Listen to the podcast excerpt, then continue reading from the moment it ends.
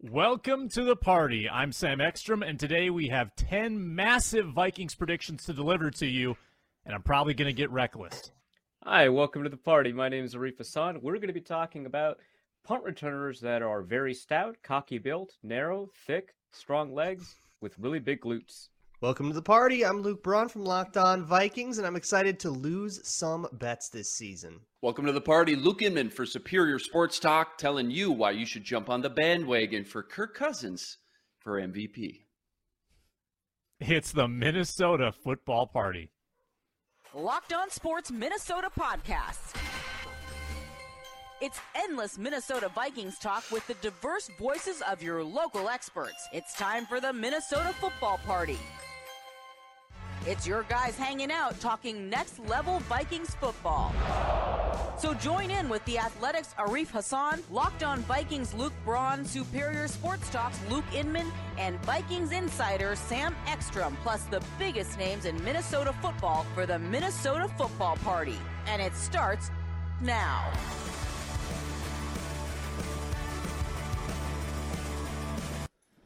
What a show we have today. It's Vikings Packers week, and the full team is assembled here. Luke Inman of Superior Sports Talk, at Luke underscore Spinman, Arif Hasan of The Athletic, at Arif Hasan NFL, Luke Braun of Locked On Vikings and the Locked On Vikings postcast, at Luke Braun NFL. Check out, I'm out of breath.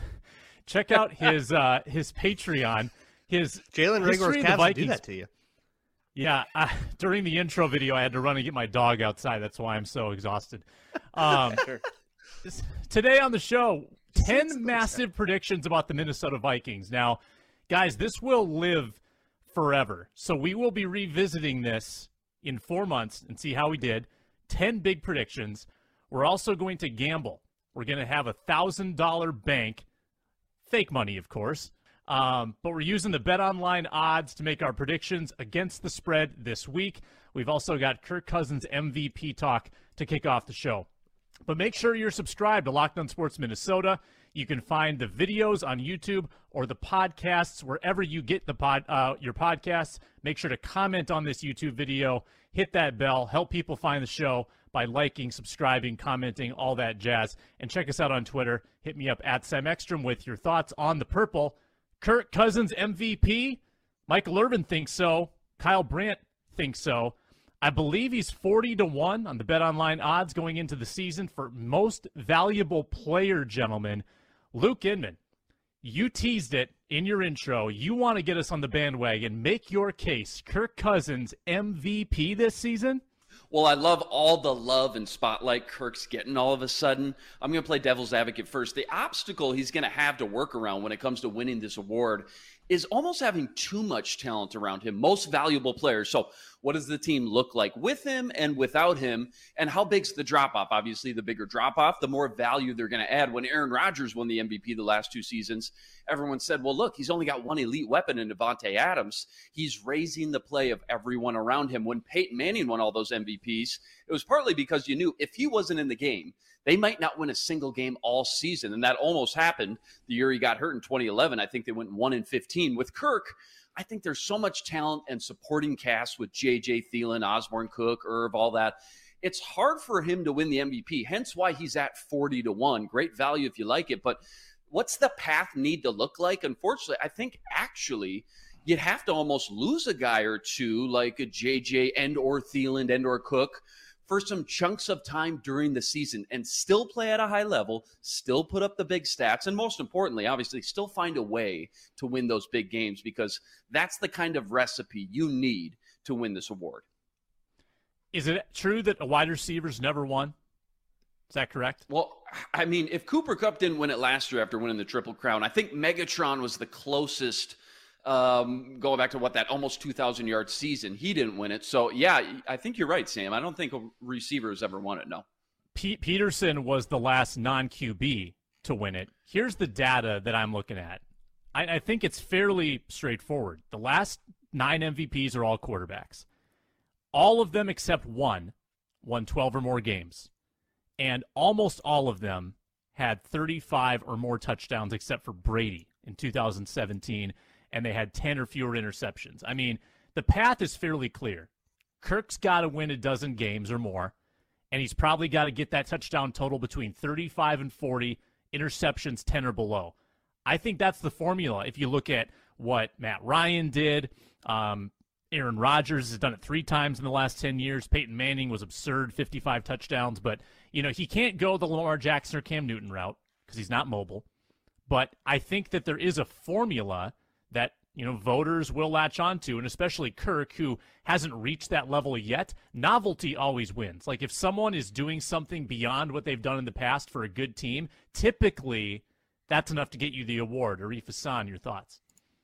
Yeah, I think um, you know. Obviously, the award generally goes to elite quarterbacks because they're most likely to put up elite performances. But when you look at the uh, winners who have um, had some questions surrounding them, like Lamar Jackson, like Cam Newton, um, that year they had always kind of resolved those questions both, uh, I believe, both uh, Lamar Jackson and Cam Newton led the league in those respective years in game-winning drives, and I know both of them led the league in touchdown passing percentage. You know, both of them had questions surrounding their ability to throw the ball. Lamar Jackson finished that year with over eight adjusted net yards per attempt.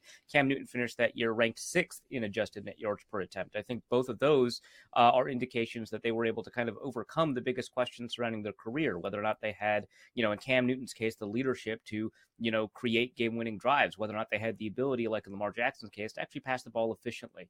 Um, and I think for Kirk Cousins' case, he's going to have to overcome the biggest questions surrounding him, you know, before he can enter kind of the halls of the elite because he's not Aaron Rodgers, he's not Peyton Manning. He has something to prove to demonstrate that he gets to be, uh, you know, one of those named people. And I think that he's going to have to lead multiple game-winning drives, which he did do last year, in all fairness.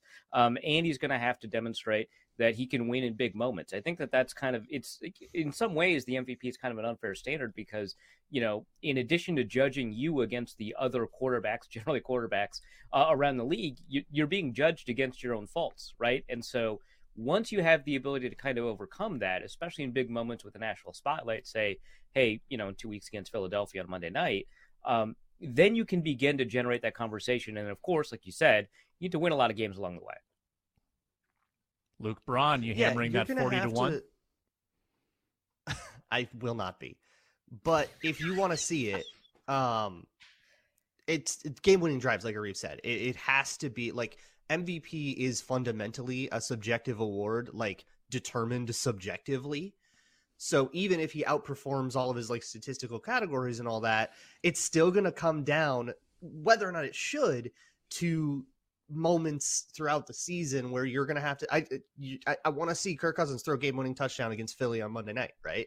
That kind of thing is going to get weighted, maybe more than it should, but that's going to be what matters. And also, you're you kind of have to win those games. You have to pull those things off if you want to win a dozen games, um, and like rip off all the those those good stats. But it's yeah, he'll have to outperform everything he's done. And that's what we've been sold. If you listen to Kevin O'Connell, is that he will because I'm here and I can fix him. Um, and if you can pull that off and get him to play better situational football, the thing that's been holding him back for a decade, um, then you know you can start to talk about it. But it is going to take something that we have not seen before at a clip we haven't seen before. Yeah. Comment on the video on YouTube whether you think Kirk has an MVP chance. Hit us up on Twitter. Um, because Kirk now has this forward thinking head coach, offensive minded head coach, and he has all these weapons, like Will this finally be the definitive year, Luke Inman, where we actually know what Kirk Cousins is? Because the excuses are gone at this point. If he cannot elevate his play, I guess will that like bring the Kirk apologists down a notch if with everything really good around him, if he can't deliver any more than he has? Well, I think the Kirk apologists will always find a way in there. Well, it's the first year of a new system. It's complicated, a lot of verbiage. Yeah. Give them another year, right? But, uh, you know, Bar- as long as everybody's healthy, you're right. There's so much talent around this team. Um, and, and at this point in his career, too, where he's at, we know at this point it's not like he's just going to flip a switch and turn all of a sudden magically um, just drastically improve things like uh, you know pocket awareness or mobility, arm strength, things like that. We know where he's at, so. I, I think you're right. Uh, um, you know, there'll always be a few, you know, naysayers in that say, well, um, you know, hey, his left tackle was out six games and that really hurt whatever. I, I think this uh, will be kind of the do or die year for sure. And then obviously you look at his contract coming up too as well. Um, they're going to have to make a big decision based off the play this year, and obviously we'll we'll find out what he does. But um, yeah, huge year for sure for Kirk Cousins. Yep. Yeah, Arif, there was always a stat that my old colleague and I, Matthew Coller, talked about, and that was QBR fluctuation. Like the best quarterbacks are 14 games out of 17 or 15 out of 17 they're giving you a great chance to win. Whereas Kirk Cousins would have so many games like with a QBR below 50 where he really was giving you no chance to win and that was happening all too frequently and people get caught up in the bottom line. What did what were his stats for the season? Oh, they were really good. But if you look at how he got there, he often left you with really impossible situations along the way. So I think a, a, a huge key, in addition to those big moments, game winning drives, is just delivering like a level of consistency where you're going to be in every game and you're not going to be played out of it by your quarterback. Yeah, I know that this is something that, that Coller's talked a lot about. And just to clarify, when you say QBR, it's clearly referring to ESPN's total QBR, 0 to 100 system, not the yep. passer rating system that a lot of people use, where below 50 would be catastrophic instead of below average. Um, yeah, I, I, I it just I just wanted to make that clear that that's what you're yeah, you like about. fell down on every snap. Yeah. yeah, exactly. Right. Um, so uh, I I think that that's interesting. I know when I was talking to Matthew a couple of times in the past, just you know conversations that we'll have, you know, during games or on the way to pressers or something like that. You know, one thing that he'd harp on is that Kirk would generate you know these really you know remarkable stats against weak opponents and not do it against strong opponents.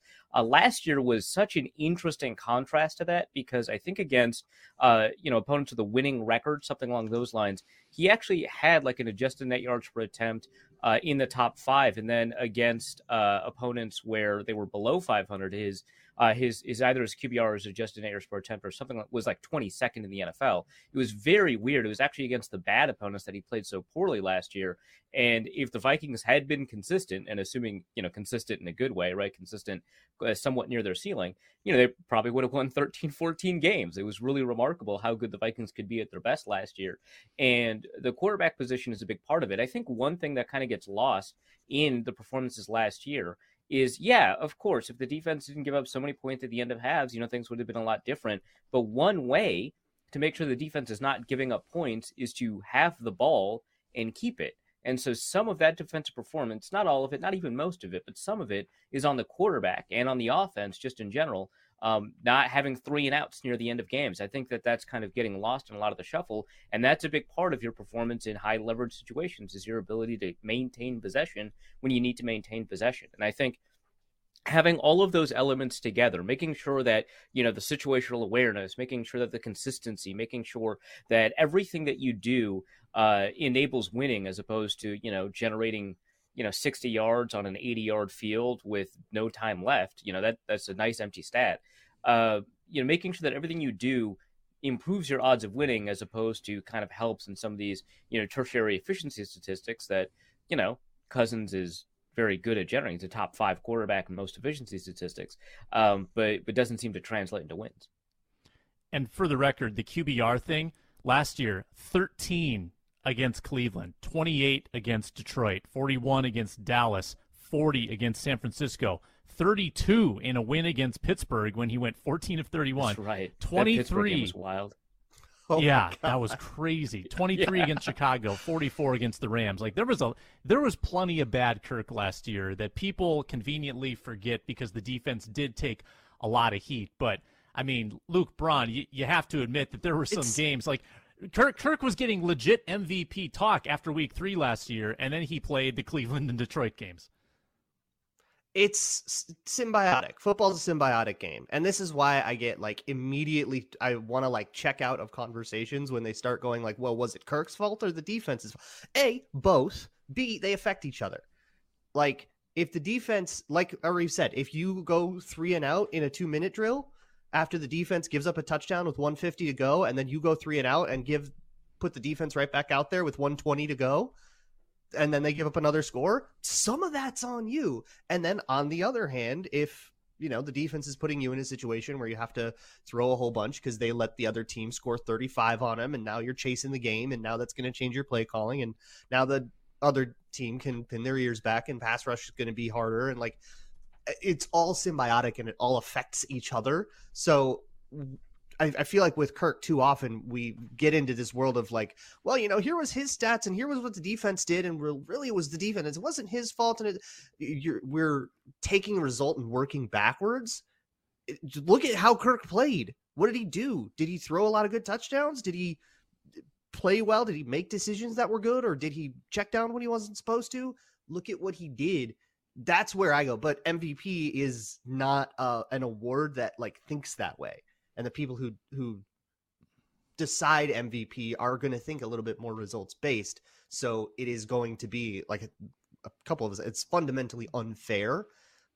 So if the defense does give up a whole bunch and Kirk Cousins is chasing games and things go wrong, that would be a thing that prevents him from being an MVP. So not only does he have to play well, kind of has to get a little lucky too. Yeah. That was way too nuanced of a take, though. It's got to be more black and white, Luke. You know that. Come on. Yeah, we need to clip Polarity. yeah. Yeah. Clickbait. That's what people okay. accuse that, that was such a good point, I'm drinking mayo That's coffee right. on the live stream. Clip that. That was such a good point, though, uh, uh, by Arif, though, that that you know it's not just one thing; it's a multitude of things. And now I'm very interested. What was Kirk Cousins' efficiency in those final two minutes? How many three and outs did he go? Those are stats that now I'm very intrigued to know. Um, you know, when all of a sudden, uh, obviously, all the defense takes all the heat for those last two minutes and the half in the final game.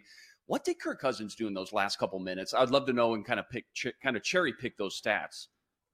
Yeah, no, yeah, the Vikings had numerous instances where they like had a chance to answer a late drive inside of two minutes. Instead, mm-hmm. went three and out, gave the ball back for the team to score twice in the last. How many minutes. times did we say, on... "Okay, just need one first down here, and yeah. it should be locked up"? That's all you need, and uh-huh. they couldn't do it. You know, I mean, eh, hard to say now, but I think if we were to go back and find out, I, I think that would just be able to add a little bit more fuel to the fire.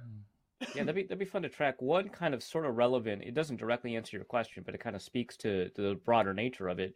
Is you know, uh, uh, Alec and I worked on a piece on Kirk Cousins uh, that got that went live this morning. One of the statistics in there is uh, Kirk's performance at the final two minutes of the game, not final two minutes of the half, which I think is a lot of what we're talking about, but the final mm-hmm. two minutes of the game over the last three years, what the Vikings have done in situations where either they need a touchdown uh, in order to win or tie the game, or they need a score of any type. Uh, and in that first scenario, in the final five minutes of the game, if they need a touchdown to score, um, the Vikings rank 24th in touchdown rate on those drives. 24th, hmm. right? Mm. That's pretty catastrophically bad for somebody who's supposed to be an average or above average, or in terms of some efficiency statistics, you know, top five, right? Um, if if you're going to be in the MVP conversation, you need to bring your team up to that level. Now, if it's a score of any type, right? If it's a field goal or a touchdown or anything along those lines, if if if the Vikings are within one score, the final five minutes of the game, uh, the Vikings rank 22nd in uh, in scoring rate. Now, mind you, that one is a little bit different because uh, in that situation, the kicker matters, and the number of missed field goals leads the league with three. Um, but the rate of missed field goals, like 12.5%, something like that, um, is dependent both on the offense's ability to get the kicker into a reasonable range. Like, I don't want to put it on the kicker if they miss a 60 yard field goal.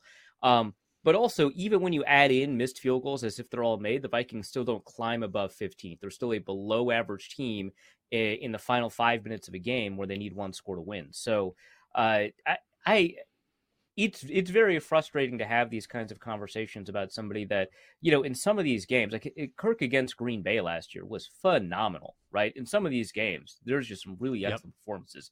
There's something to tap into especially you know against Green Bay Dalvin Cook hasn't been able to do very much running the ball right? And so it, it became incumbent upon Kirk to score those points and he did right? Really fantastic stuff. So it becomes really frustrating when you know when you do have the final moments in the game and and and he can't do it. And what's really interesting, what's really funny, is that this doesn't translate into overtime. As soon as the clock winds to zero and they get into mm-hmm. overtime, he's effective again. Right? It's he's a really effective overtime quarterback because the situation is now back to what it is in the first quarter, where he's also yeah. generally speaking an effective quarterback. Mm. So mm. really kind of like bizarre scenario. Yeah, yeah exactly. He did that in Baltimore last year, though. Well, yeah, but I mean, like he didn't fumble the ball against Arizona, right? like, um, it, it's it's it's it's interesting because it, I think it has to deal with situational awareness and how you're uh, play should change when you have to deal with two minute or four minute scenarios. It's just that's not something that that clicks for him. And Kirk, as he said yesterday, and as Kevin O'Connell said yesterday, they're not really looking for him to change. They expect the same Kirk, which is mildly controversial. I mean, you might expect people to be a little more gung ho about the prospects of getting the most out of him, getting more out of him. But no, no, Kirk is going to be Kirk. Kirk is okay being Kirk, and the Vikings are okay with Kirk being Kirk. So a lot of Kirk being Kirk. We've got a packed show left today.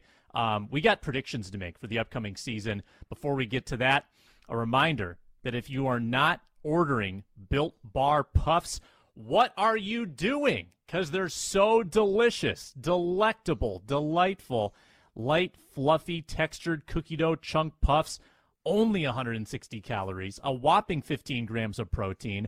Don't walk, run to built.com. That's the web address. Go on your phone, go on your laptop, um, and order built bars because they're made with collagen protein and your body absorbs them more efficiently. They taste great and they're great for you. I like to have one every day before the Minnesota football party so I can have energy to make it through this show with these rascals. Um, you're going to love them. Cookie dough chunk puffs, built.com. Promo code locked on 15. Get 15% off your order so you can buy dozens of them. Use promo code locked on 15. That's locked on 15. I've got 10 categories here, guys, where we are going to predict aspects of the Minnesota Vikings season. There's four of us, so we cannot linger too long, but I would encourage a brief explanation, if you have it, of your pick. We will revisit this in about four months and see how we did. Um, our, our guy Matt DeBritz back in the studio. He can pull the audio. We'll have some clips of what we said. Um, and this can be really fun because you see how far off you were or how you nailed it. So let's start with where we just talked Kirk Cousins game winning drives. How many will he have? We'll go around the horn if you're watching on YouTube, and that begins with Luke Inman. Uh, somebody's got to remind me. How many did Kirk Cousins have last season? Four. Three or four? Four last year. Four. Three fourth quarter comebacks, four game winning drives. Okay, three comebacks, four game winning drives. Okay, I think obviously you have to think about the defensive situation. How many opportunities is he going to have to actually lead this team come back? I'm going to go with four again. I'm going to say four. All right. All right. For for me, I think uh, one element of why he had you know unquote, so many game winning drives last year, a quarter of the season, is because of how many close games they were in. Uh, I believe mm-hmm. 14. They tied uh, the 2015 Ravens for the most close games uh, ever. Uh, in an NFL season, I don't think that's going to happen again. And those close games are what enable game-winning drive opportunities. Now, mind you, his rate of game-winning drives was still low. I think it will uh, maintain that same kind of rate. I think he'll have two. I'll go with three. I'll just put myself right in the middle there. Yeah, I'm going to go three as well. I think it's a step down from last year, but not a huge step. I think he's probably more efficient in those situations, but he'll have fewer of those opportunities. All right. That was nice and uh, nice, tidy, gentlemen. Let's go Dalvin Cook rushing yards and continue going around the horn. Luke. I'm going to go with 1,100. Dalvin averages, what, 11.3 games in his career per season. Obviously, you know, he, what, rookie season, he played, what, three and a half games. So that lowers that average a bit. Um, but typically, he does miss two to three to four, maybe games ish a season. Um, I still think he's going to be very efficient when he's in there. But keeping in mind that you know he may be dinged up for two or three games, I think it could be even higher. But I'm going to go with 1,108 rushing yards in 2022. Go ahead, vault me, Sam. Play this back to me at the end of the season when I nail it. 1108. I love the mm. specificity. Mm. Um, I think that uh, I, I think that it is uh, overstated how many games Dalvin Cook will miss, but I'm going to end up with a very similar uh, prediction to Luke. I'm just going to go off of my fantasy article over the Athletic, kind of try to predict who the Vikings players or how the Vikings players will do. I think the issue for him is going to have fewer opportunities to run the ball because it's a an offense that runs the ball less and might give it to more ball carriers. So I think he's going to go from 20 uh, or a little bit over 20 carries a game over the last two years to something like 18. So for me, my prediction ended up being I'm going to be even more specific than Luke. 1,169.8 yards. Woo! I love it. So, and to Arif's point, Uh, I, I, agree. He, I think he does have less attempts this year. I just think they're more efficient. I think he's going to see less stack boxes. Mm. I think they set up the run by, uh, um, you know, passing first and things like that. But I do agree with you. I think he does have less touches per game than he did last season. So is eleven sixty nine was your prediction or eleven seventy eight? Your point eight. Eleven sixty nine. Okay, that that is important to note. All right, Luke Braun.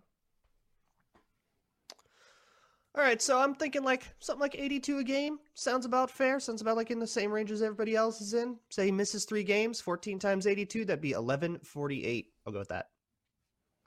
Wow, we're, all, we're right all there. very similarly wow. thinking. So this was my Be calculation. Bold, Be bold. I figured 225 as the number of carries, which is a reduction at increased efficiency, so 4.9 per carry. That arrives at 1102. So I know it feels like I just prices righted you, Luke Inman.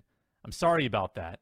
But if it goes below 1100, because we're not necessarily, it's okay if you go over in this game. So if he's under 1100, Luke Inman wins. So you're actually in a pretty good spot. Justin Jefferson receiving yards. Luke I Inman. didn't play this right. Boy, um, I got to look ahead here. Are we going to do receptions as well? No, we're just doing receiving yards. Okay, uh, I'm going to say 1688, and I know Cooper Kupp. I mean, what a season! 191 targets, 145 catches, 1947 yards. Um, I do think Justin Jefferson has the best statistical season of his career. I think he catches well over 100 balls. I think he isn't in that Cooper Kupp role. Um, but 1688, I think maybe to some even falls short of some expectations that we put on him. Still an incredible season. 1688, final answer, Sam. All right. Uh, I'm going to say that Justin Jefferson does an exact repeat at 16 16. Uh, the reason for that, I think, is, uh, you know, he's been completely healthy his whole career. That doesn't mean he will continue to be completely healthy. I think he misses one or two games, but I do think that he is going to get more yards per game and a slightly more efficient offense. That's going to throw him a little bit further downfield. So more receptions per game, more yards per game, more yards per reception, maybe a couple fewer games. So I'm going to go 16 16. Nice. We are being way too responsible. JJ Do says it. he's going Go over 2K. It. I'm Go not going to tell him he's wrong. 2010. Let's go. He's setting records. Over Let's 2000. Go. Somebody's got to represent Justin Jefferson's own opinion on this. You know, it, it's one th- one thing that doesn't get talked about enough with the Cooper Kupp season. He did play all 17 games. I mean, it, Reef's right. If he JJ misses even just one or two games, so hard to reach kind of the stats that we're, you know, everybody, even nationally, is expecting from JJ at this point. Obviously, hope he does it, um, but uh, really tough to play 17 games. He's done it the last two years, so I'm going to assume he does right. it again. Mm-hmm. I'm going to add one catch per game from last year, which might be modest, but I think 125 as your total is still a pretty good total. Yes, At 15 bad. yards per reception, I'm going 18 7 5 league leader boy. in receiving. 18 7 5. JJ. All right, Adam Thielen TDs. He's been a touchdown monster. How many does he have this year, Luke? Uh, even when he misses what three to four games, tweaks his ankle, rolls that ankle, maybe in London, something like that, he's still going to get 12 TDs this year, Sam. I mean, he's are a red zone are machine. you insulting Nobody the scored... field quality in London? Is the grass no, going to be slippery? No, absolutely not. No, I, I, w- I would never. I would never. Um, Besides Davante Adams, nobody scored more red zone touchdowns as a receiver than Adam Thielen in the last two years. You're right. I expect that to keep up, even in a little bit different role here, different uh, offensive scheme. I still think he ends up with 12 touchdowns.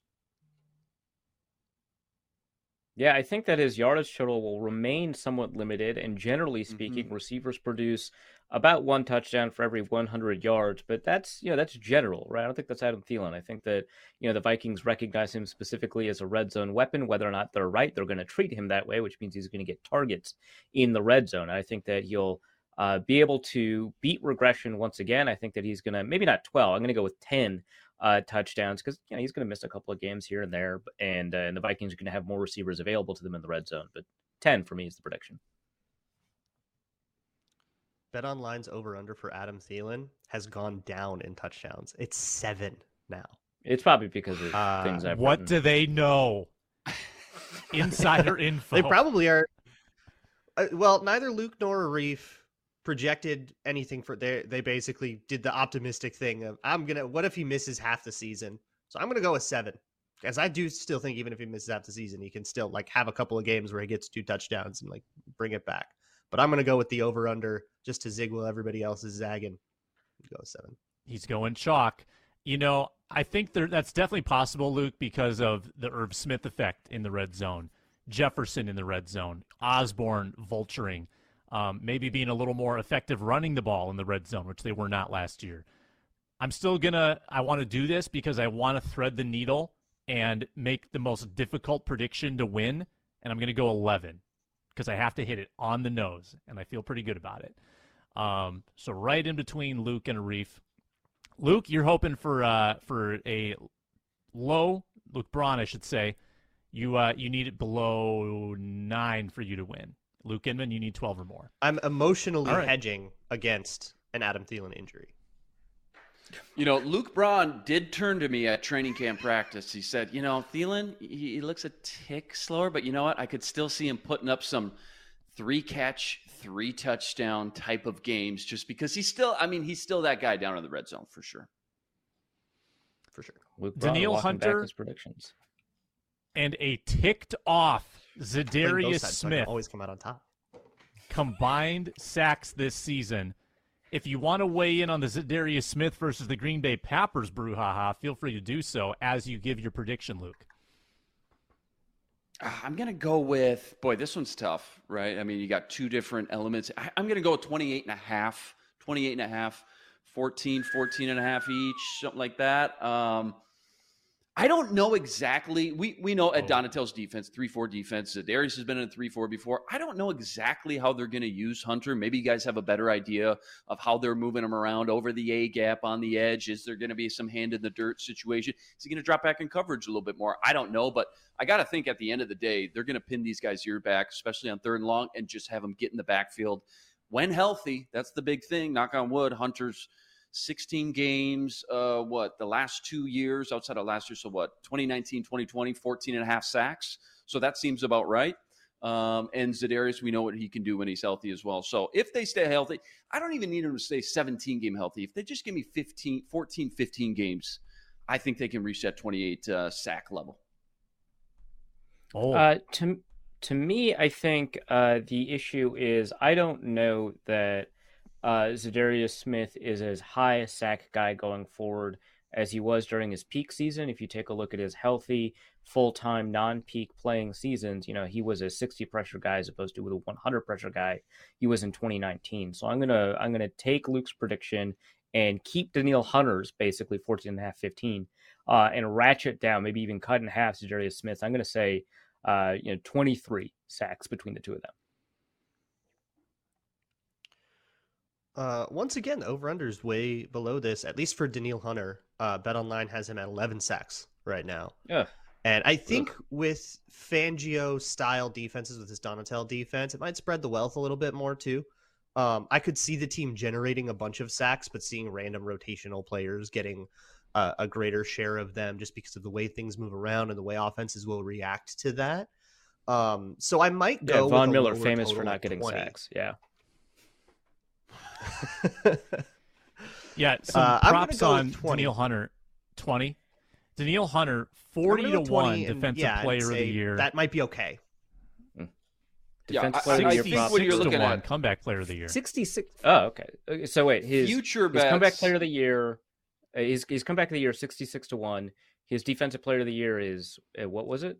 Four, 40 to 1. And I just think that's 1. because, yeah, I, I think comeback player of the year, he's just maybe not as, um, like he wasn't down enough. Right. Like if it had been last year where he missed the whole season, Can you name some other comeback from, of the year candidates uh, just so I get some context of who he's competing with?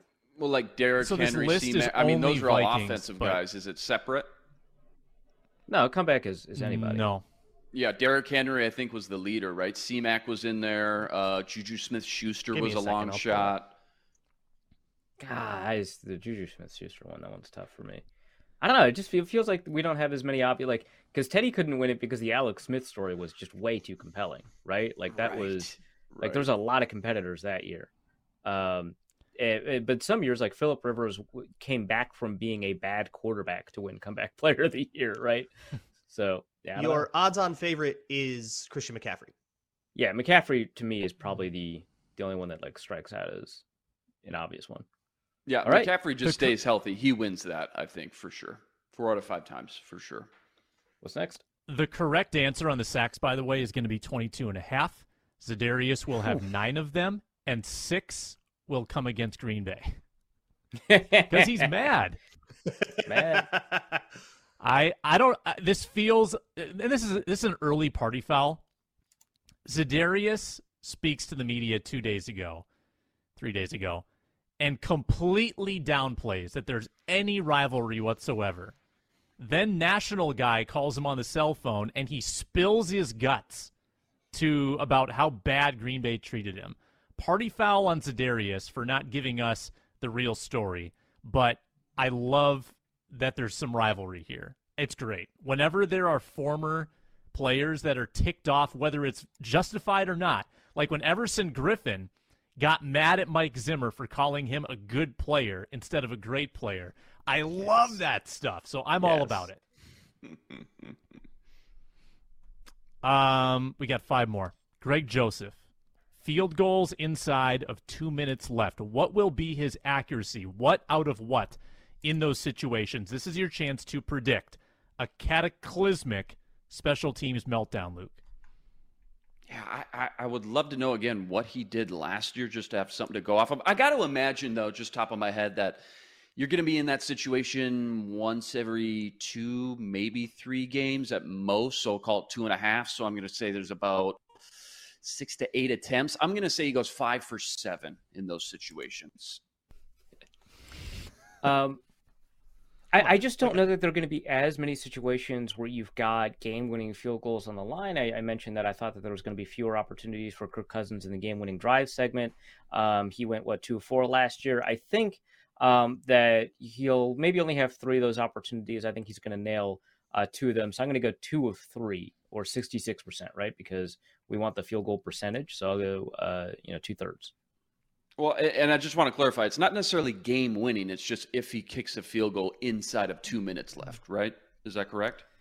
That's what it sounded I, like. I did not clarify in the category, yeah. so Luke read it correctly. I might yeah. have been thinking that, like it was a high leverage kick, and it doesn't have to be go ahead kick. Like it, a big kick would be yeah. you're up by seven, and you need to make mm-hmm. it to go up by ten, like the, the Gary Anderson situation. That would be a big kick. So I I'll go with Luke Inman's interpretation. Ooh course. Okay. Yeah, I've never heard that name before. You mean Morten Never Andersen? heard of him. I remember him kicking a couple. Alec Lewis Morten. hasn't heard Great of it. guy. Oh, we love Great you, guy. Alex. Please come back Yeah, on the yeah, show. um, it's made game-winning kicks, or is it like blank out of blank? Blank out of blank. Blank. Four out of six, I guess. I don't, I don't have a great frame of reference for this one, so I'm going to just throw out a number and move on. Yeah, I thought of it like Arif. I thought about three opportunities, and maybe that's low, but I just think that Matt Daniels had the kiss of death when he said it was going to be Greg Joseph's greatest year ever, and the guy never. Are you going to goose egg him? How... I'm going to go one of three. He'll make do one. it. Okay. Do it. He'll you only think the you, you, only think he's going to have like a 65 yarder kicks? in there, like desperation before you go to overtime. Like there could be weird stuff in there. It's true. They did say they wanted to give him longer kick opportunities. Anything is possible. I just, I just feel, yeah, okay, all right. I guess I'm at a disadvantage because I go first. Maybe mine seems way high. I just think in 17 games, two minutes or under, minute and 50 seconds left to go up uh, nine instead of six. I just think he'll have more than three kicks, but I could be way off. We'll find out. We will find out, and I don't really know either, Luke. I don't know what what the number was last year. Um, this is a sad one. Week one starters that get injured and lost for the season. Jesus, Give Dark, me a number. man. Dark. Oh yeah. well, they hired that. Um, they hired that uh, guy from the Rams, Tyler Smith. Can't remember his name, top of my head, but um, he's got a great track record. I'm going to say zero in week one specifically. I'm going to say zero. Well, it's it's people who started week one who then go on to sustain a season-ending injury, right? So it's not number of injuries that occur in week oh, one. not in just week the one. starters. Don't Oh, change it. Yeah, Just keep don't, it. ch- don't change it. Don't change Zero. It. I'd keep. I think we turn the wasn't the Madden, correct we turn the answer, injuries um, off. Yeah, The correct answer would have been one last year, Danielle, because Everson was not a starter, even though he kind of was in spirit. Um, but I think it was one. Well, what's injured for the season Right, 'cause- then? 'cause if Irv they get Smith hurt? doesn't Week count, right? 'Cause six- he was in the or week 16 week concussion. 12 Right. Or week 16. I mean, that's kind of tough. Uh, we'll, thought we'll- we'll hash that out. We'll hash that out at the end of the season and whether or not it felt like a season-ending injury. Fair enough. That'll That be a good sense. a good three minute debate down the road. Yeah. Yeah, Mhm. I uh, I am sure I will be very reasonable. For whichever and one makes a argue in reef way that feel does the not most benefit right me. will be- Yeah, Mhm. right. I don't know what you're talking about. um, so yeah, because because Irv Smith wouldn't have counted last year, right? Because it was right before week one. Um, if I'm remembering the timelines correctly. Um, so uh, I'm gonna go with uh, with three. The Vikings have had it too good for too long. Uh, they're gonna have a couple of, of starters hurt. I'm not gonna go ahead and predict who that is because uh, it's gonna make me look smarter in the end when we play this back. So I'm gonna say it's probably it's gonna be three. They've got some random old heads on the team. They've got some injury concerns throughout. Uh, and then I am excited to debate what that means in about 19 weeks, gentlemen. In the interest of spirited debate in 19 weeks, I'm going to pick a number that's one away from Arif, and it's either two or four. I guess I'll go with two. jeez. Oh, you're it. going down. I'll go with two. Two. As long as it's good content. Uh, so okay, Two I'm, I'm me. in the middle. I'm. I'm I'm going to be writing up argument briefs for every possible scenario starting at this moment. Wow, you guys are I'm dark. call my You think shot. gonna- there's going to be that many injuries? Oh, wow, you don't guys do don't that. bleed. Wow. Come on, man. Well, the issue is- Zero. the issue is that other people bleed too much. That's the that's our concern. That's. Patrick Peterson and Christian Darrisaw. No, literally. Sorry, guys. Oh yeah, there you go. Uh, okay. In-season All right. acquisitions by Kwesi who play 100 or more snaps. So people he picks up who actually contribute. Just just to clarify, this does not include special team snaps, or does it? This does not. Okay. Okay. Well, that's good clarification there, Reef, because that's huge. I'm, I'm trying to think last year, how many was it? I'm trying. They traded for Chris Herndon two years ago. They traded for what? Ngakoue. Herndon was not an in-season acquisition. Okay. Uh, I'm going to Ngakoue go both with. was and was not an in-season trade. Did he even play more than 100 snaps? I'm going to go with one. And, and Let the team in honestly, sacks, bro. I. I don't even know if it's going to be one. I'm going to go with one. I'll, I'll start the uh, the round table. I'll, I'll go with one, Sam. Here you go. So- One is the number. just- Sorry, the fact that I'm I forgot about Ngakoue leading the team. I'm losing my mind. He did. he was Okay. gone by week six. Oh well, I'm happy for him. I'm happy for him. Sounds like he's happy. Oh, nice the guy. Raiders or Great guy. Great Yeah, guy. Um, he's doing way better. Yeah, well, and so- Danielle, Danielle was gone after after six games as well, and he didn't he lead until like the last week when DJ Wonnum. That's right. Him? When DJ Wonnum got a cleanup. When Justin DJ Fields Watt- gave it to him. Right. Yeah. One of his many cleanup Watt sacks. Just doing Danielle dirty in every possible way for two consecutive Okay, so- years. Okay. It- it- unless you already looked it up, don't spoil it. Y- Yannick had five sacks, led the team. Who was second on the team? Ah, it's probably Denebo, some I'm defensive guessing. tackle. Right. Uh, basically a defensive tackle. Kendrick, Sam got it. A Fetty. Eric Denebo? Wilson Yeah, third Fetty. with three. Hilarious. Eric Wilson, Yeah. With Yep. three. Eric special team safety What a at linebacker. Oh my god. 122 tackles, eight tackles for loss. Le- led the team in tackles for loss and quarterback hits. All right. Uh, my prediction is that because there's not enough cap space to make trades, you're not going to trade for anybody who's worth anything. My prediction is zero. Yeah, I, I wanted to go zero, but okay, fair enough. 100 snaps is a lot. I don't really see any situations where you have an injury and you don't you have such bad depth that you have to go get like a full-time starter via trade or something like that. Uh, I mean, ex- unless it's some pretty kind of emergency like Kirk Cousins or something. Um like the depth is bad, but you're going to play the bad player. It's not so bad you're going to go get an Yeah. acquisition. Uh so I too am going with zero. Sue. I think isn't there some incentive? Isn't he a free agent? Like that doesn't count as a trade. Uh, acquisi- You said that acquisition. again. Oh, No, it's acquisition. Acqui- Do that Acquisi- again. Yeah, you're right. Acquisition. You're right. You're right. I'm still He's saying free zero. agent. 100 snaps is a lot. Isn't there some incentive to wait to pick these guys up until the season starts After for cap one. implications? Yes, there is. Just saying. I'm gonna go one. It's going to be a big one. I think I think it has Do to I do have with it like get their money for that? money, though. I don't think it like changes the cap number. I think it's just guaranteed money. It, it changes guaranteed money, which maybe, but Right? Yeah, but like whatever. That's why they cut like Brett Jones and then signed him right after week one, like two years ago. All right, we got two more.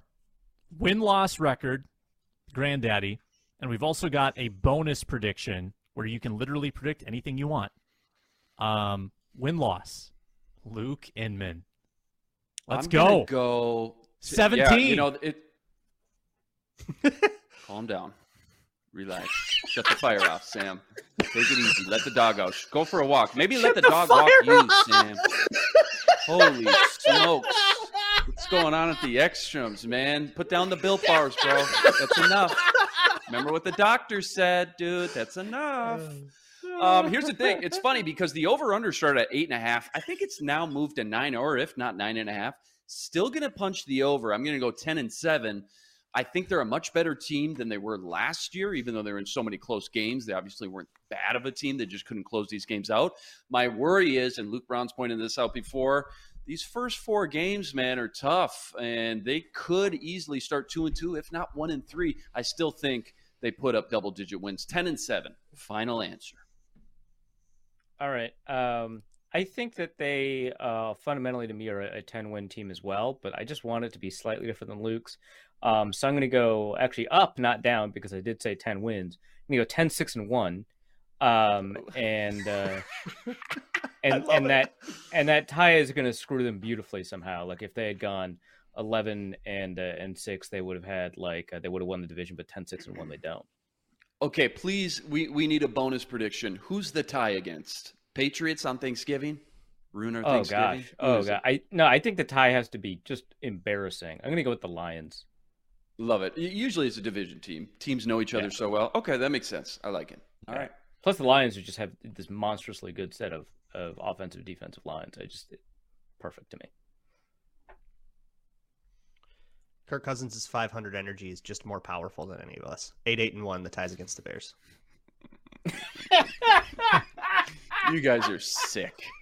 You guys are sick. How dare you?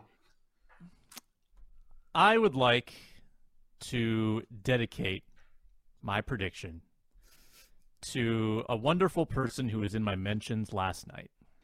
I want to dedicate this prediction to at Jack Viking, who said the following last night on my Twitter. Vikings need some homers like the Bears and Packers. CHGO pod picking Bears to win between 9 and 11 games. Pack a day pod picking Packers to blow out Vikings Sunday.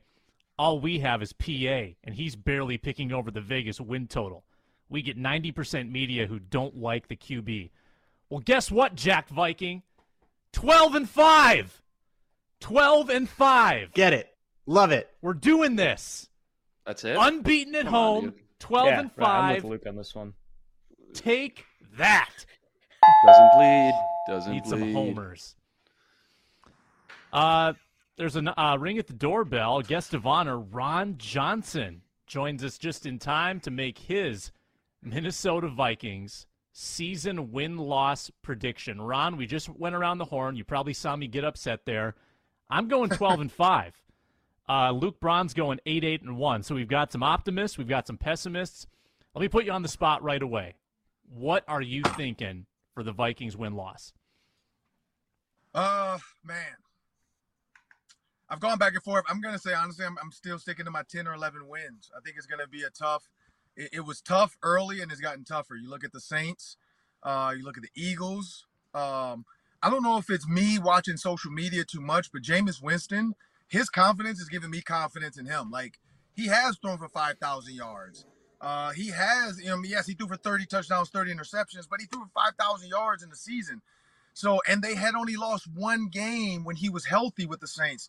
So, I'm, I, you know, Jarvis Landry, you add the Honey Badger. The Saints aren't as easy as we thought. Um, you look at the Eagles; they got better with AJ Brown. Uh, I'm just, I'm just not completely sold that those are easy, as easy as wins as I thought they would be. Uh, so I'm going to stick with like 10 to 11 wins. Uh, it, it's going to be a tough one, but again, we never know. I, I said they split with the Packers if they find a way to beat the Packers twice, beat the Bears twice, and beat the Lions twice, that's six right there. So we'll see. Game one is going to tell us, but I'm going to go with 10 or 11 wins. You're the leader of the Kirk Cousins fan club, though. I was expecting 13 or more. People are talking about Kirk Cousins MVP, Ron. You got to go big with this guy. Ron, has yeah, too Rich much Gannon, respect. Rich Gannon won the MVP too. He won 11 games that year, even though it was a 16 game season. They were five. Uh, he won MVP. They had a great playoff run. So season doesn't matter as long as they make the playoffs. I feel like Kevin O'Connell's going to do enough with Kirk Cousins that once they make the playoffs, that's when it's going to count. Uh, but yeah, Rich Gannon, what 20 years ago won the won the MVP my rookie year in the NFL. Uh, Jon Gruden had just left and went to the Bucs. Uh, Bill Callahan came in for the Raiders. I was at that Super Bowl, uh, Raiders uh, Bucs, and yeah, Rich Gannon didn't do enough to win it, but he did enough that season for people to feel like, you know what, this guy he's a little old, a little long in the tooth, but he can be an MVP. And so I think because Kyle Brandt tried to say it with uh game day or whatever, Good Morning Football, and uh, he was wrong. He said Jon Gruden was the coach. That was not the coach. Uh, but where he was right was right coach, right offense, right system, and right quarterback. And I think that's where Kirk Cousins is right now. He has the right coach, he has the right system, um, and he is the right quarterback. So I'm, I'm looking forward to what they can do. But yeah, they win 11 games, they get in the playoffs. Hey, now they're playing with house money. And it's anybody's game in the playoffs. So that's where I think the key is. We'll go around the horn here, hit you with some questions, but a reminder check out the today's Ron Johnson show with Cam Bynum, Viking starting safety, Ooh. talks about Marshawn Lynch practicing with Cal in Australia. Super interesting. He's got a lot of good stories on that show. Check it out on YouTube or wherever you get your podcasts. Luke Inman, what do you got? Hey, Ron, it seems like all offseason, uh, training camp, OTAs, preseason teams, they got all their focus and energy on just getting better as a team, right? Learning the new playbook, nuances of a new system, the verbiage, hashtag chemistry, all that stuff. So, at what point do teams usually start preparing for their week one opponent? Is it just like any other game where you start prepping the week prior? Is it immediately after their last preseason game? Or especially when it's a huge game like opening against the Packers, is it kind of in the back of everyone's mind throughout the entire offseason workouts? Like when does the game planning officially start? Starts today. Uh, to be honest, it starts today. Uh, for the coaches, they've already been planning this. Like they started probably planning this first, you know, first summer meetings together. They were getting ready because they know the staff's going to be there. Uh, Kirk Cousins probably got some inklings of what to expect for the Packers. Uh, Adam Thielen, Dalvin Cook, but the guys you can't give the playbook to are the guys you might cut, and so that's the mm. other part of this is they can't unveil everything all summer because they're going to cut guys, and that's why you see so many sneaky signings uh, where mm. like they'll pick up a Vikings player the week they're playing the Vikings, hoping that they can get some intel from them. Um, but at the end of the day, it, it starts today for all the, especially the rookies, Lewis Cine and those guys, even though they probably knew he was making the team. Uh, all those guys, it starts, you know, it started first thing 6 a.m. this morning. I'm guessing when they got their iPad uploads and they got to uh, got to the facility to lift weights or whatever they had to do. Um, it starts now. When they hit the field today, that's the goal. Like that's the goal. Or sorry, no, yesterday. I'm, I'm my days are off because of Memorial or uh, the holiday, Labor Day. Uh, yesterday. So yesterday. Today is Thursday. I'm, I'm got to get my days together. So yesterday, Wednesday, it started. Not today, Wednesday, because today is not Wednesday. Today is Thursday. But we only worked on Tuesday, Wednesday. So today to me is Wednesday. But whatever. Um, but yeah, yesterday. So it started yesterday. got all their film and stuff. So like when we saw Cam Bynum come off the field yesterday, um, that was the first time they all probably saw like this is how we're going to attack Aaron Rodgers. Uh, this is the coverages we're going to run.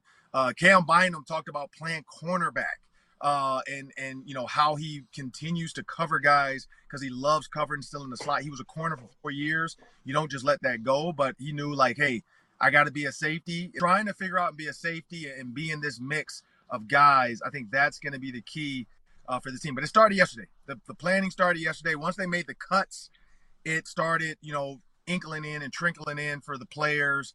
Uh, they're like, hey, here's the playbook. You know, we let all the guys go. Uh, and you know, it's time to get ready for the Packers. iPads got uploaded, but yeah, yesterday and Wednesday is when they started focusing on Packers. That, that's really interesting. For some reason, I thought it would be a little bit before that, a little sooner, especially against the Packers. But it makes a lot of sense, right? The reasoning makes total sense. You don't want the Bill Belichick's of the world going out and plucking these guys and stealing some playbooks and and some of your schemes and things like that. So that makes a lot of sense. Very cool. in honor of uh, Za'Darius Smith, be it as a player or as a member of the media, what's the pettiest thing you've ever done? I don't really know. Like my my petty is like my toxic trait, I guess. Like I send a lot of as per my Oh, email. Um, so that's I I always do that. Like I'm big on the like per my email. Like when they ask me the same question I already answered, I'm a big per. My, uh, I I've learned though, like with my wife, I can't do that anymore uh because she's sensitive but yeah no but I, I do internally like when she does something and i know like i've already told her this i internalize it i don't externalize it because then she gets mad uh but no yeah that's that's that's kind of my petty trait i constantly do the per my previous email or like i'll screenshot a text and send it right back to the person when they say oh i didn't see it like oh yeah you responded though like on tuesday uh here's your text Uh, can't come back from that like your only response has to be like my so yeah that's that's my level Oh, that's Yeah, good. I love that. That's I love that. I love that. Uh, I'm gonna circle back to football Hey, a little bit. this- but- the pettiest thing I've done on Twitter. Um, there's a guy at Fox Nine. I won't say who, but he I know he's a Badgers fan. And so when the Badgers lose to anybody, especially somebody they shouldn't lose to, I constantly come up with like I have memes in my holster waiting for Badger losses. I can just spam stuff. I already got like things ready to go for this season. The minute they lose to somebody, that's why I was hoping Iowa lost. Um, but it's not as fun because like Ian Leonard at Fox is the only real Iowa guy that I know. But there's another guy at Fox that like he takes it really personal. Uh, that whenever we clown the Badgers, uh, you know, like he gets upset. Like I, I went on Fox one day and I asked the GM, could I do it? And on uh, the national show before, I forgot who who they're about to play, but before Reggie Bush and them took over, I basically kept saying the Badgers suck. Like I was like, they suck. The coach sucks. Like I'm sick of this. And he was he sent me a message like that's so unprofessional. And then I just sent him a text screen from the GM uh, saying, "Hey, up, feel free to say the Badgers suck." So yeah, that's that's my level of petty though with the Badgers though. I love that one. That's good. That's good. I'm not going to top that with my question. My question's very like cut and dry football, but I actually just kind of relate to Cameron Bynum a little bit. I'm really excited about uh, you know his uh, potential level of play. I'm really excited this opportunity gets to start. I'm glad that the Vikings uh, didn't just hand the job off and that and that Cameron Bynum was able to win it.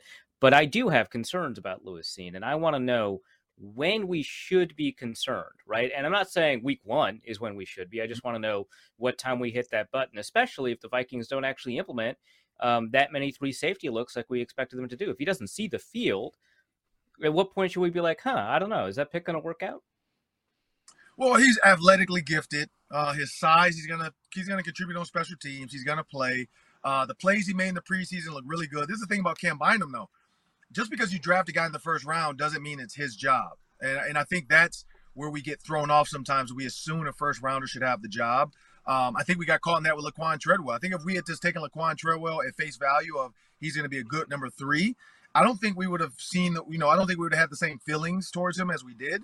Um, but when you look at Lewis Cine, I think the biggest note to remember is Ed Reed didn't start right away. I mean, again, I think eventually by like play four or five in the first game, he, he was the starting safety. Uh, but Ed Reed went through the whole preseason, everything as the number two safety. Eventually, he earned it, uh, like in the first game. But you know that not and not to say he's going to be a Pro Bowl like Ed Reed, but some teams don't just throw rookies in there if they don't feel like they're really ready to go. And you have a guy like Cam Bynum who's actually really good. Um, don't sacrifice his production just because you drafted the guy, knowing that hey, we're going to have this guy for a couple years. Hey, let's work him in when we can. I think we're going to see though in some dime packages because we know Aaron Rodgers is going to go four wide. I have a feeling we're going to see Cam Bynum come cover in the slot uh, because he still can play corner. Made comments about wanting to cover to the field. So I wouldn't be surprised to see Lewis Cine come in with Harrison Smith as the safeties, and then Cam Bynum drop down in the dime with uh, Sullivan on the other side, and then you got um, uh, Dantzler and then Patrick Peterson uh, as your kind of six DB look. So you know, don't be surprised about that. All right, Ron, amazing stuff. I got one more for you here. We talked about this in the Bynum interview. Today is the 20 year anniversary of your first NFL reception and NFL touchdown. What was your celebration when you scored? Oh, it was trash. Um, it was something. I- it was it was it was like the it was the Harlem Shake. So I, I think the first one I did was a Harlem Shake, and it was so trashy because I didn't know how much time I had. I didn't want to get a flag. So I kind of did it like real quick. I did the Harlem Shake for the and not the like TikTok Harlem Shake where everybody freezes and then does something stupid. It was the actual legit P Diddy Harlem Shake from uh, him and Mase in the video with uh, I forgot the name of their group. Uh, but then it kind of evolved. Just imagine it 30 degrees outside and your pants get wet, your jeans get wet. How would you walk? You would have like a straight leg walk so your jeans aren't touching your legs. Even though that doesn't work nowadays because kids are wearing skinny jeans, so it doesn't matter. But back in the day, we wore baggy jeans, and so if your jeans got wet, you had to walk straight legged. So it kind of became the straight leg. I call it the wet pants dance because like your legs don't move, but I mean your legs don't bend, but you're still kind of moving. And we called it the wet pants. Yeah, it was trash. It was a trashy dance.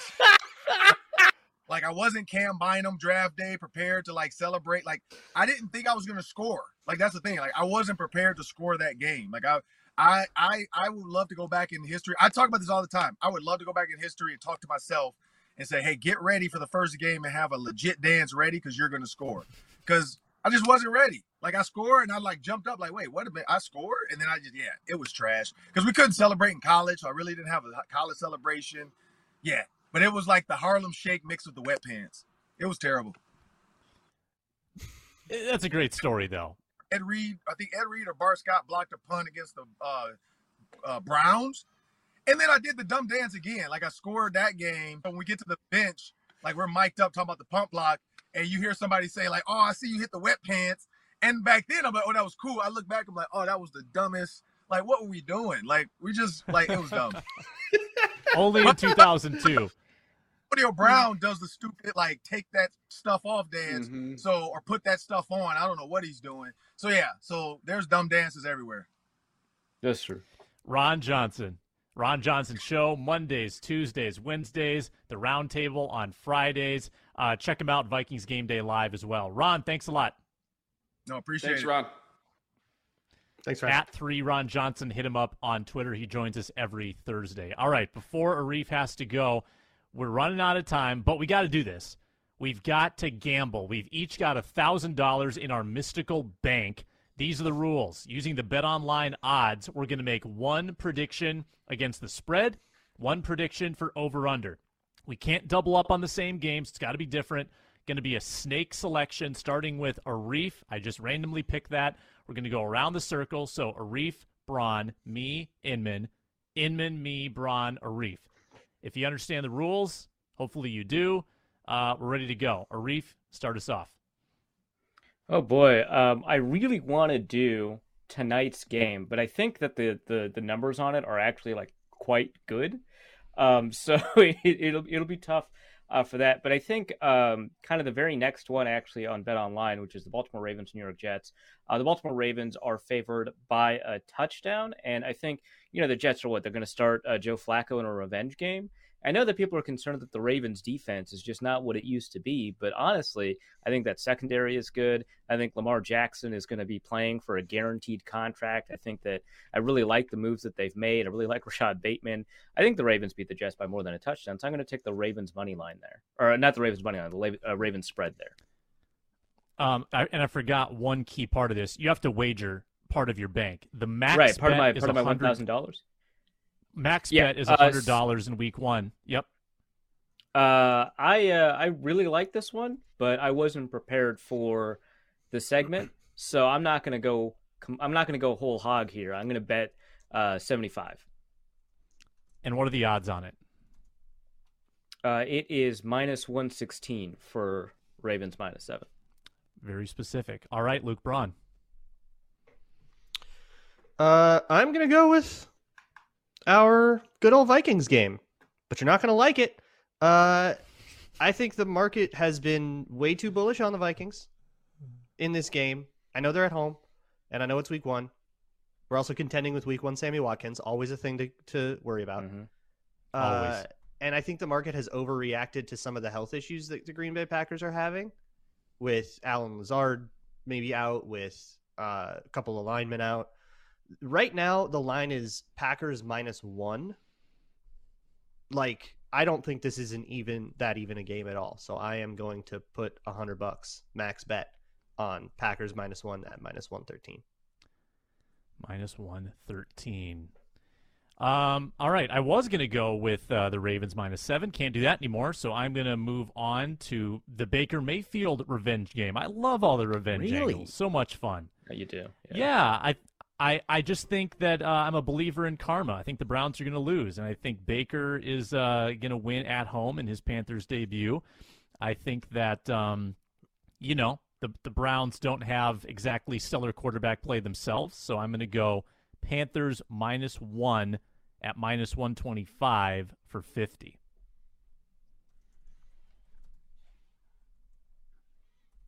Okay, well, I too was going to jump on that Raven train, but that's out. I'm going to go to my plan B, and I'm going to take the Jacksonville Jaguars plus two and a half in Washington. I think they win the game outright. I think we realize and find out how bad of a coach Urban Meyer was and how much Trevor Lawrence needs a legit QB kind of coach like a Doug Pederson. Uh, I think that's at plus 115 here, Sam. I'm going to go whole hog, as Arif likes to say and hit that max bet button for a hundred bucks. First underdog taken, and now you get to pick twice, and this will be an over under bet. Yeah, I'm gonna take the over in the Chiefs Cardinals game inside in the dome, like the conditions. It's high. It, I think it's actually the highest over under of the uh, entire week of the entire slate. is. it's at 53 53 and a and a half. half. And I like the over. So what does that say? I think it's going to be an absolute shootout. Uh, Mahomes wants to show off his uh, talents without guys like Tyreek uh, Hill, and I like it. I like it. Uh, over. I think is at minus one fifteen here, Sam. So I'm going to go fifty bucks on that one. Not quite as confident on that one. Still fifty bucks minus one fifteen on the over. 53 and a half. I actually wanted the under on that, um, and I cannot do it, so I got to rethink my strategy. BetOnline.net. Make sure to check it out. I like. Um, my gosh, the amount of revenge games are insane. Broncos against Seahawks. I think the Seahawks are a bad football team, um, and I don't think they're going to score very much. And I don't think Russell Wilson is going to like set the world on fire in week 1 either. I'm going to go under 44 and a half Broncos Seahawks. And 50 bucks on it at minus 105. Yeah, I don't like any of these over unders to be honest. Um, so I'm also going to hedge one, but you know what? I'm going to root for fun. Uh, Bills Rams over 52 at minus 110, and uh, I'll I'll put a nice responsible 50 bucks on it. Reef, Nice. finish it up. Um, I don't like either of these offenses. I think that both of these defenses have something going for them, so I'm actually kind of surprised that the over under isn't on the low range. Now, we've got some extremely low over unders on the board. I know the 49ers Bears, for example, over unders Mhm. 40, which is wild. Um, but this Yeah. one's at 48 and a Mhm. half. Eagles Lions 48 and a half. That is weird to me. They know something I don't, or they're wrong. More likely the first, but I'm still going to put uh, 50 bucks on the under there. That just, I just don't. Everyone is in on Jalen Hurts. I'm not. I, I need to see it first. And so you got Hurts, you got Goff, you got 48 points. I don't know how. And the odds on that? Oh, yeah, yeah, yeah. Uh, the odds are minus 105 on the under. Minus 105. That's a wrap. We will update every week. We'll have our predictions every week toward the end of the show, starting with a thousand. And we got to come up with a loser punishment. So comment on the YouTube video or hit us up on Twitter at Sam Ekstrom at Luke, Luke underscore Spinman. Loser punishment for the last place finisher. Luke, did you ever come up with a loser punishment for your other league? Um, a bunch of good stuff got flung out there. Enlist in the army was a good one. I really thought about that for a while. Um, no, seriously. Uh, what ended up happening? I ended up uh, making a uh, fun little music video about our commit, not music video, a video compilation. I got some uh, cameos in there. You know that website Cameo. You got some celebrities and people like that that um, you know basically trash and burn whoever you want. I ended up making about our commish, who we always uh, kind of make fun of, and uh, it ended up turning out really good. Honestly, I think I got off pretty easy, to be honest. All things considering. That's funny. Um, party fouls to finish. I, you know, I was going to go with Z Smith for his uh, misleading press conference with us, but I will also. Uh, it's it's fun to just roast the Twins right now, so I'll do it. Tommy Watkins, third base coach yesterday. What are you doing? What do you? I know Luke Inman knows because he's uh, he's following the team day to day. Brutal, Just a brutal send against the Yankees in the 11th inning. Still uh, pains me. to think Eleventh inning? What happened? Oh my gosh. Oh, Yeah, boy. so ba- runner on second, nobody out, base hit. Runner was clearly not going to score. You've got the meat of your order coming up, so you could have had first and third with nobody out. They sent the runner, tagged out at home, ruined the inning, and the Twins lose for the millionth time in uh, New York Yankees. in the last Yeah. 20 years. Aaron I'm Gleeman. excited. I Al Newman. that you said. Need to bring back Al Newman. Come on, man. Um, I'm actually going to stick with the Twins. I saw that. I think it was the geek Aaron Gleeman tweeted it out. Twins winning percentage against the Yankees, 39 and 116 since 2002. We're talking 20 Yeah, years. All three managers, Gardy, Molitor, Rocco, horrible winning percentage, sub 300 winning percentages. You can't even win three out of 10 games against the Yankees for the last 20 years. Absolutely insane. I don't even know how you do that. I love the small market versus big market kind of uh, you know case, but uh, it's 2022 now. Come on, that's over, right? Like that's not a thing anymore, is it? Party. Unfathomable, honestly.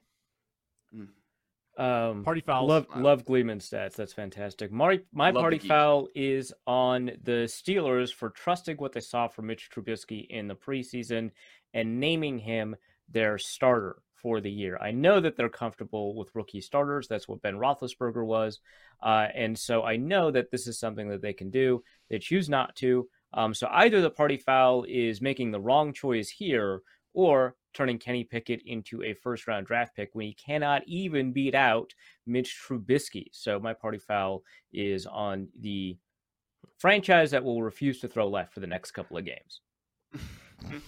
I think they get blown out by Cincy. I think week two you see Kenny Pickett. Apparently, that throwing left is an Anthony Richardson problem too. The the Florida quarterback. There's another one. Yeah. You've been looking was for your sequel. He's I- fun, I'm the so sequel, excited. 2.0.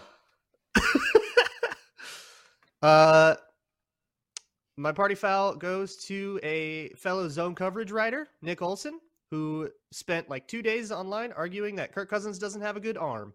You're killing me, dude. Uh, he way overthought it, That- and I'm gonna call you out. Mostly Did you because see I the just like Ruiz? roasting Nick. Do you see the Ruiz rankings? It looks like uh, looks like Nick, Nick I believe Nick Olson and that was Steven what Ruiz started are it. aligned here. Oh my gosh.